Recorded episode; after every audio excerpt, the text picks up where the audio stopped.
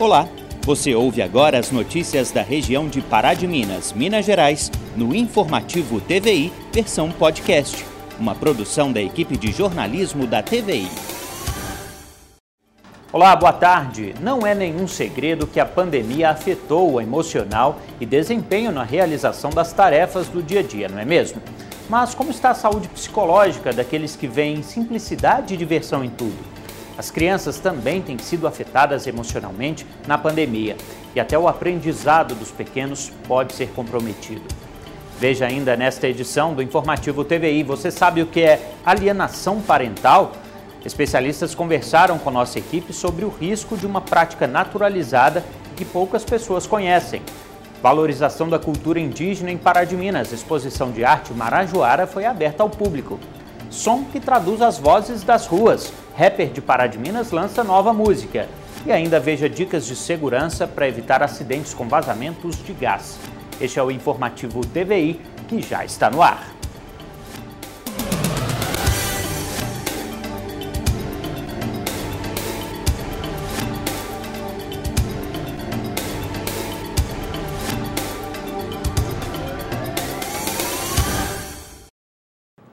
Boa tarde. O período da pandemia não tem sido fácil para os adultos e muito menos para as crianças. Saber lidar com medo e com tantas perdas e incertezas não tem sido uma tarefa fácil para os pequenos. Os sentimentos podem dar lugar à insegurança, inclusive no aprendizado. O coronavírus trouxe mudanças no mundo todo. De repente, tivemos que nos readaptarmos para viver. Uso de máscara, distanciamento social um simples abraço virou sinônimo de perigo. Se para os adultos as mudanças causam angústia, para os pequenos os sentimentos podem ser ainda maiores. A pandemia ela trouxe para as crianças né, um novo contexto, uma nova realidade.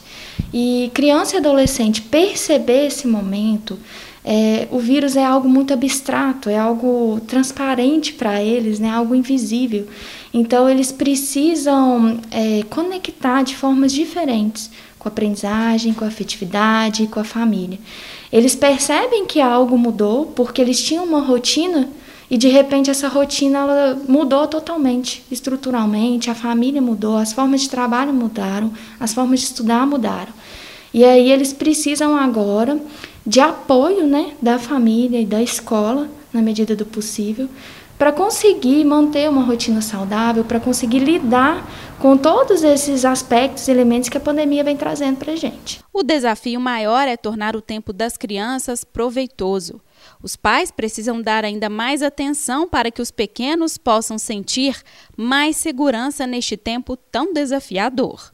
Que a gente consiga colocar dentro de uma rotina é, o horário de dormir, o horário de estudar, o horário de brincar, o horário de descansar é muito importante porque a criança tinha essa rotina antes da pandemia. E do nada, é, ela perdeu tudo isso. Os pais estão trabalhando, chegam em casa cansados, mas a gente tem que ter esse olhar respeitoso com ela, porque, na minha visão, são os que mais têm sofrido com esse contexto que a gente está vivendo, porque eles não têm estrutura cognitiva, eles não têm estrutura emocional para conseguir entender e fazer a manutenção dessa emoção. Então, eles precisam muito do nosso apoio, do nosso olhar, para conseguir lidar com todos os elementos que a pandemia traz. Os especialistas também alertam os pais sobre os sentimentos após a pandemia, como voltar à rotina. E o que mais surge agora é o medo e a insegurança. Crianças que antes tinham uma determinada autonomia dentro de casa, elas começam a ficar mais dependentes. Crianças que já tinham passado pelo processo do desfraude, Hoje em dia elas estão pedindo mais a fralda. Então a gente tem esses processos regressivos, eles têm sido pertinentes nesse contexto da pandemia. É muito importante a gente ter esse olhar, né, para a gente conseguir fazer com que o desenvolvimento dessa criança não pare, mesmo com a pandemia. É, um outro fator que tem sido muito ressaltado é que elas estão tendo muito pesadelos, é, tem ressaltado da forma que elas falam aspectos da ansiedade então, isso pode vir de uma ociosidade ou do medo. A forma como a família lida com a pandemia também é fundamental para o desenvolvimento da criança. Mesmo com tantas tristezas, as pessoas devem tentar levar a situação com leveza e, assim, passarem tranquilidade para os filhos. Uma família que tem muito medo, que lida com a pandemia de uma forma exacerbada, a criança pega e filtra tudo aquilo. Por outro lado, uma família que consegue fazer um ambiente, um ambiente de brincar, de dar atenção para essa criança, de mostrar de forma mais leve sobre o vírus, sobre a pandemia, ela consegue ter a oportunidade, nesse momento, de fortalecer os laços, de fazer com que a criança seja também mais forte para lidar com esses momentos que a gente tem, que a gente não consegue controlar né, essa realidade que a gente está vivendo. Mas essa mistura de sentimento dos pequenos pode sim dar um resultado positivo no processo de aprendizagem. É só usar o carinho, o amor, a dedicação e olha, até as brincadeiras. Para tudo, dá certo. Psicólogos, psiquiatras, psicopedagogos, pedagogos, procurar espaços e profissionais que estão entendendo todo esse contexto, que estão estudando e aprofundando para receber essas crianças e adolescentes, porque é algo que eles realmente precisam. Os pais não estavam preparados para lidar com essa nova rotina, as crianças também não. Então é fundamental procurar uma ajuda, um auxílio, é, procurar atenção em casa, né, para a gente conseguir fazer dessa pandemia um momento mais leve possível cores e formas diversas. A entrada da Escola de Artes e Ofícios SICA se transformou em uma oca, pajens, índios e uma bela característica das terras patafufas, a cerâmica. A exposição Arte Marajoara foi aberta aos moradores de Pará de Minas, uma beleza que traz encanto aos olhos. Cores e formas diversas. A entrada da Escola de Artes e Ofícios SICA se transformou em uma oca pagens índios e uma beleza característica das terras patafufas, a cerâmica. A exposição Arte Marajoara foi aberta aos moradores de Pará de Minas, uma beleza que traz encanto aos olhos. Ela é, digamos, a origem da cerâmica no Brasil e é o trabalho mais elaborado que nós temos é, em cerâmica, onde o, o, o índio a, associou a técnica da cerâmica, um pouco da técnica da policromia, que é a pintura na cerâmica. Essa pintura na cerâmica nós chamamos ela de engobe, que é a, a pintura de terra. E aí isso é levado depois ao forno e queimado. Quem visitar a exposição vai poder conferir diversas técnicas utilizadas e releituras da arte marajoara. A Escola de Artes, no, nos seus 36 anos de história, ela, mais no começo né, da, da, da, da, caminhada da escola, ela fez uma exposição assim de arte marajoara. A gente foi buscar depois nos arquivos mais antigos, e aí o nosso professor de cerâmico, Wagner Campos, nos sugeriu realizar novamente essa exposição, que já tinha muitos anos que não era contemplada. E quando nós trazemos uma exposição como essa, a gente reafirma a identidade histórica do Brasil, recordando dos nossos primeiros brasileiros, os índios. A exposição foi produzida por nove artistas de Pará de Minas, que fazem parte do grupo ceramista e também professores da Escola de Artes e Ofícios SICA. A intenção é resgatar a arte e cultura através de um patrimônio bastante valorizado, a cerâmica. Valorizar o nosso patrimônio. Então, assim, o paraminense ele precisa ter consciência disso, que a cerâmica ela é um patrimônio, ela precisa ser valorizada, precisa ser lembrada. E nós estamos, de alguma forma, é, dando continuidade a isso. A exposição Arte Marajoara está aberta a visitações até o mês de julho. A entrada é gratuita. O visitante deve respeitar todos os protocolos de segurança contra o coronavírus, como o uso da máscara. A escola de artes ela funciona de segunda a sexta, é, de segundas e quartas, de 8 da manhã às 8 da noite, e terças, quintas e sexta, de 8 da manhã às 5 da tarde. Lembrando que nós levaremos também parte da exposição de forma itinerante ao shopping de Pará de Minas, né, o Fábrica Mall. Nós levaremos aos finais de semana parte da exposição para que as pessoas conheçam um pouco é, dos trabalhos né, que foram apresentados aqui nessa exposição e possam vir à escola ver a exposição na íntegra. Você sabe o que é alienação parental? Sabe como isso ocorre e as consequências para a formação psicológica da criança ou do adolescente? Conheça agora sobre o problema que afeta milhares de famílias e requer atenção de pais e responsáveis. A alienação parental é uma questão antiga, mas que voltou a ganhar destaque em razão da pandemia. É comum que ocorra em famílias onde os pais ou responsáveis são separados, mas, segundo a advogada Sônia Malta, isso não impede que o problema se agrave, onde a união ainda permaneça estável. A alienação parental é, na verdade, um problema antigo, mas com um nome relativamente novo. Né? As condutas chamadas de alienadoras são, na verdade, condutas que a gente observa historicamente em muitas relações familiares, mas que em 2010, por meio da Lei 12.318, ah, recebeu é, o nome de alienação parental. Ah, essas condutas chamadas alienadoras estão previstas nessa lei e podem levar, né, trazer como consequência o enfraquecimento dos vínculos familiares é, entre menores e adolescentes e seus genitores e outros até familiares seus. Então essas condutas elas acabam com o tempo fazendo com que os vínculos afetivos e familiares acabem ficando desgastados e podendo trazer inclusive impactos pessoais prolongados e até mesmo para a vida adulta dos menores que passam por esse tipo de alienação. A psicologia e o direito andam juntos na resolução do problema, uma vez que ele pode se tornar um processo judicial.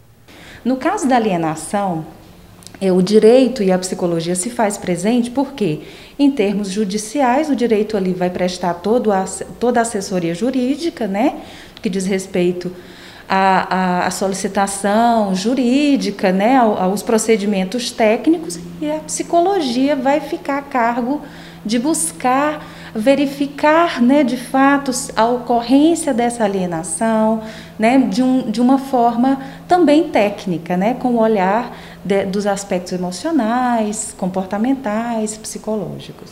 Quando encaminhados ao acompanhamento psicológico, a criança ou adolescente recebe toda a atenção necessária para que uma avaliação concreta seja efetuada. Toda vez né, que há uma suspeita de alienação parental, e aqui o próprio serviço, né, que é o Serviço de Psicologia Aplicada, a gente tem uma, é, uma parceria com o fórum, né, com a vara da criança e do adolescente, onde a gente recebe, através de ofício, é, solicitações de avaliação de alienação para crianças e adolescentes. E aí, caso, né, quando a gente recebe esse, esse ofício, a gente faz um levantamento, um estudo, chama todas as partes aqui e faz essa avaliação. Ao fazer essa avaliação, é, e, te, e, e, caso tenha indícios de uma possível alienação parental, a gente devolve através de um documento né, formal ao próprio fórum e lá a juíza faz o devido, os devidos procedimentos. Né? A alienação pode se desenvolver e se tornar um transtorno de acordo com a frequência e intensidade de condutas alienadoras. Com isso, cada caso é analisado dentro de suas particularidades e, a partir de então, a decisão do juiz passa a vigorar. Algumas medidas possíveis são a aplicação de multa, a, a restrição de convivência com o alienador, a ampliação da convivência com outro que também foi alienado, né, modificações de guarda, em situações mais graves, até mesmo a suspensão do poder familiar. Então, o juiz vai verificar em cada situação concreta se a conduta aconteceu, se dela decorreu a síndrome, qual né, o impacto disso tudo na criança e nos seus vínculos familiares, para encontrar a melhor medida aplicável. É importante que os pais estejam atentos aos sinais que não dizem respeito a uma relação familiar saudável. Um acompanhamento profissional também pode ser essencial para evitar identificar a conduta que muitas vezes passa despercebida. Então eu imagino que a gente precisa ficar atento aos nossos comportamentos como os pais, né, e obviamente também aos nossos filhos.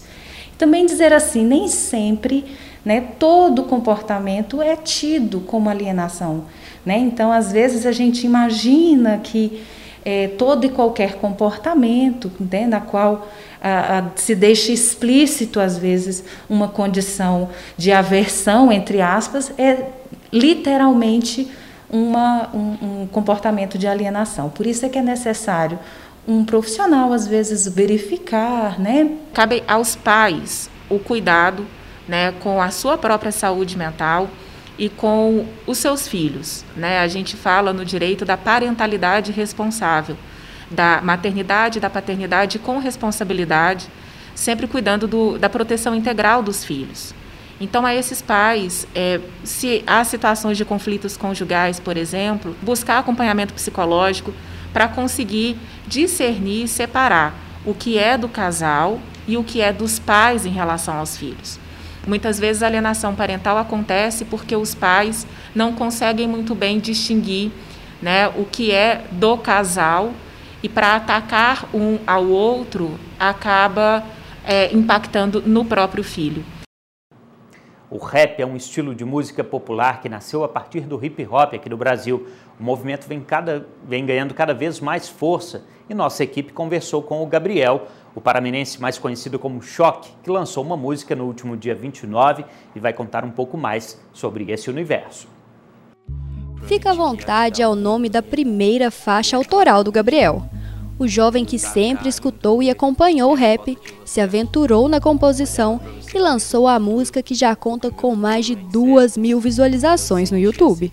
A minha música, o nome da música, né, Fica à Vontade. É, eu lancei agora dia 29 no YouTube, é, logo mais nas outras plataformas. Mas o processo de criação, é, eu acho que passa muito pela vivência, é, pelas histórias lidas, contadas, é, pelo que a gente passa, pela vontade de se expressar de alguma maneira. É, eu acho que nem sempre tudo é aquilo ao pé da letra, né? Eu acho que tem muito é, de interpretação também de cada um. Então acho que o processo de criação é esse, é a vivência, é o que te contam, é o que você observa ao seu redor. Acompanhando, eu nem sei. É, parece que nasceu comigo, né? Porque é muito tempo, é muita gente, é, o cenário do rap é enorme agora no mundo todo. E que eu venho compondo assim, pra mim mesmo tem pouco tempo, né? É, eu tô entrando na cena com o meu nome agora. é, há pouco tempo, mas que eu escrevo por hobby ou que escrevo ajudando outras pessoas para a compor as músicas é, desde os meus, sei lá, os meus oito, nove, que eu escrevo assim, é, brincando, ou para desabafar, ou para expressar alguma coisa. Com letras mais intimistas e até cheias de posicionamento, o rap já foi muito discriminado, mas hoje ganha espaço como um dos estilos musicais de maior destaque no país. Gabriel conta como a música e a composição são importantes para se expressar e deixar sua mensagem. É, chega a ser um estilo de vida porque é a vontade que você tem de se expressar, de mostrar para alguém alguma coisa. É, então eu uso muito isso, muito isso para liberar algumas coisas, alguns sentimentos que eu não consigo é, e vira um vício. Você começa a escrever e não consegue parar mais.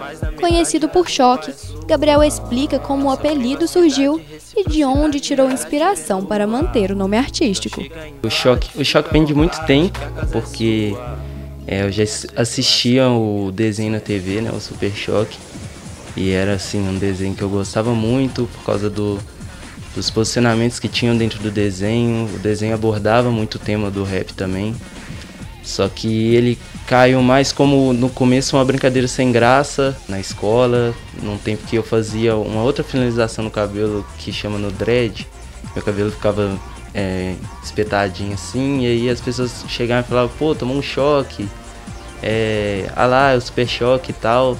Dava uma zoada assim, e acabou que eu gostei, porque é, é o meu. É o meu é o meu herói favorito também. Acabou que eu gostei, deixei pegar e aí tem gente que nem sabe meu nome mais, que me chama só de Super Choque ou de Choque, então é, foi uma coisa que eu adotei. Aqui em Pará Minas são muitos admiradores do ritmo e o cenário ganhou ainda mais destaque com as batalhas de rap que aconteciam todos os finais de semana antes da paralisação em razão da pandemia. a gente espera muito isso, é, que a gente consiga abrir esse espaço é, com o crescimento de, de geral junto. É, a gente se ajuda muito aqui pelo menos aqui no bairro, nossa, é, tem incontáveis MCs aqui no bairro. É, o movimento cresceu muito na época que começou, que teve as batalhas no Coliseu. O movimento ficou enorme. É, aqui tem um estúdio que é o lado sudeste do mapa, que a gente vai lá, a gente compõe lá, a gente brinca lá, a gente canta lá, a gente produz lá, então é muito foda saber que é, a gente está conseguindo gerar esse espaço. Chega, invade, fica à vontade, que a casa é sua. Choro com cidade, mas a metade da culpa é sua. Nossa privacidade, reciprocidade era te ver nua. Então chega, invade, fica à vontade, que a casa é sua. Se será que eu tomo mais profundo agora? Você presta atenção no botijão de gás toda vez que vai cozinhar? A resposta, na maior parte das vezes, é não, não é mesmo? Por isso, o Corpo de Bombeiros dá dicas sobre como prevenir vazamentos em casa. Em 2020, foram registradas 27 ocorrências de incêndio em residência e 8 de vazamento de gás. Já do início do ano até o dia 26 de maio, foram 8 ocorrências de incêndio em residência e 2 de vazamento de gás. Alguns erros, por menores que sejam, podem levar a incidentes maiores, e muitos deles são comuns entre os moradores. Cozinha, as pessoas costumam enfeitar a região aqui onde está o fogão, né? Então, às vezes, tem pano de prato próximo ao fogão. É, essa, essa, esse acabamento que é colocado sobre o botijão de gás, né? Para dar um, uma melhor aparência, né? ela não é recomendável porque ela propaga chama. Se dá um problema aqui no, no botijão, né, esse tecido aqui vai propagar a chama, vai alimentar a chama, né. Outra, outra situação muito comum é a mangueira passar por trás do botijão, por trás do fogão. Isso não é, não é, não é recomendado, por quê? Porque caso haja um superaquecimento do fogão, a mangueira, como ela é plástica, ela pode ter um derretimento e aí há o vazamento de gás e há o incêndio. Principalmente quando há o uso do forno, do fogão, né? Então essa mangueira está atrás, ela pode estar tá encostando na, na parte de trás do fogão aqui, e aí ela dá um derretimento. Como ela passa pressão, qualquer pequeno furo que der aqui, com a pressão, o vazamento do gás vai ser grande e vai dar uma chama. Né? E aí dá, dá início a um princípio de incêndio, que pode, conforme for a, situação se propagar para esses tecidos e tudo e acabar incendiando aí a, a cozinha. Com relação a como, como que eu devo ligar o fogão, né?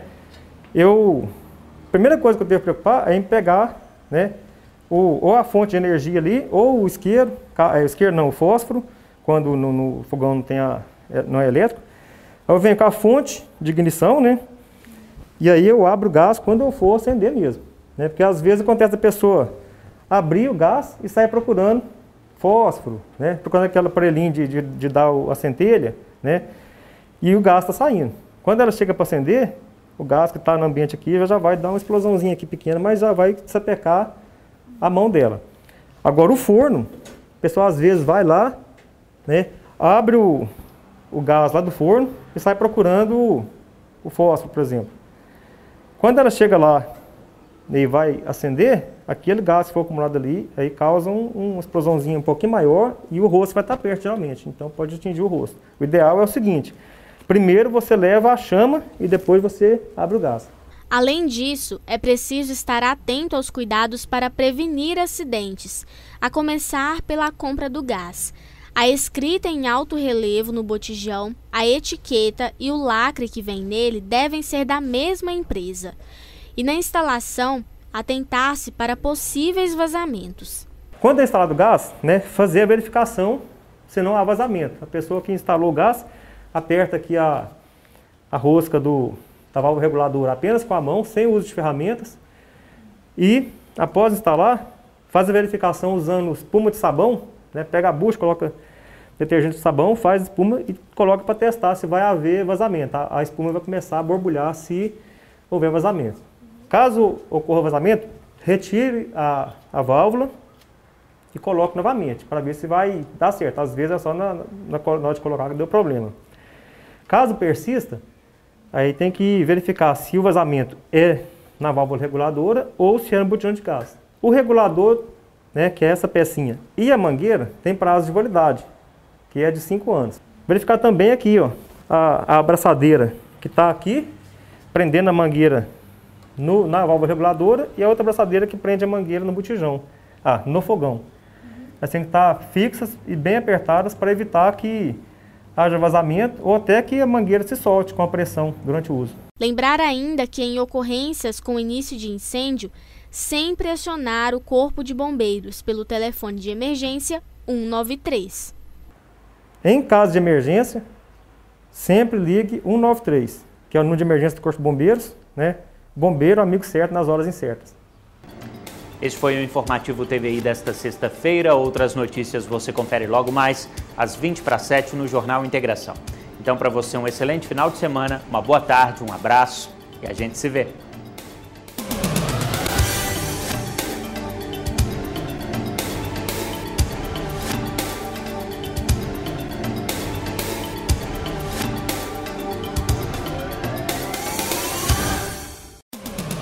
Você ouviu o informativo TVI versão podcast. Acompanhe nosso conteúdo também pela TV ou ainda no Instagram TVI Pará de Minas.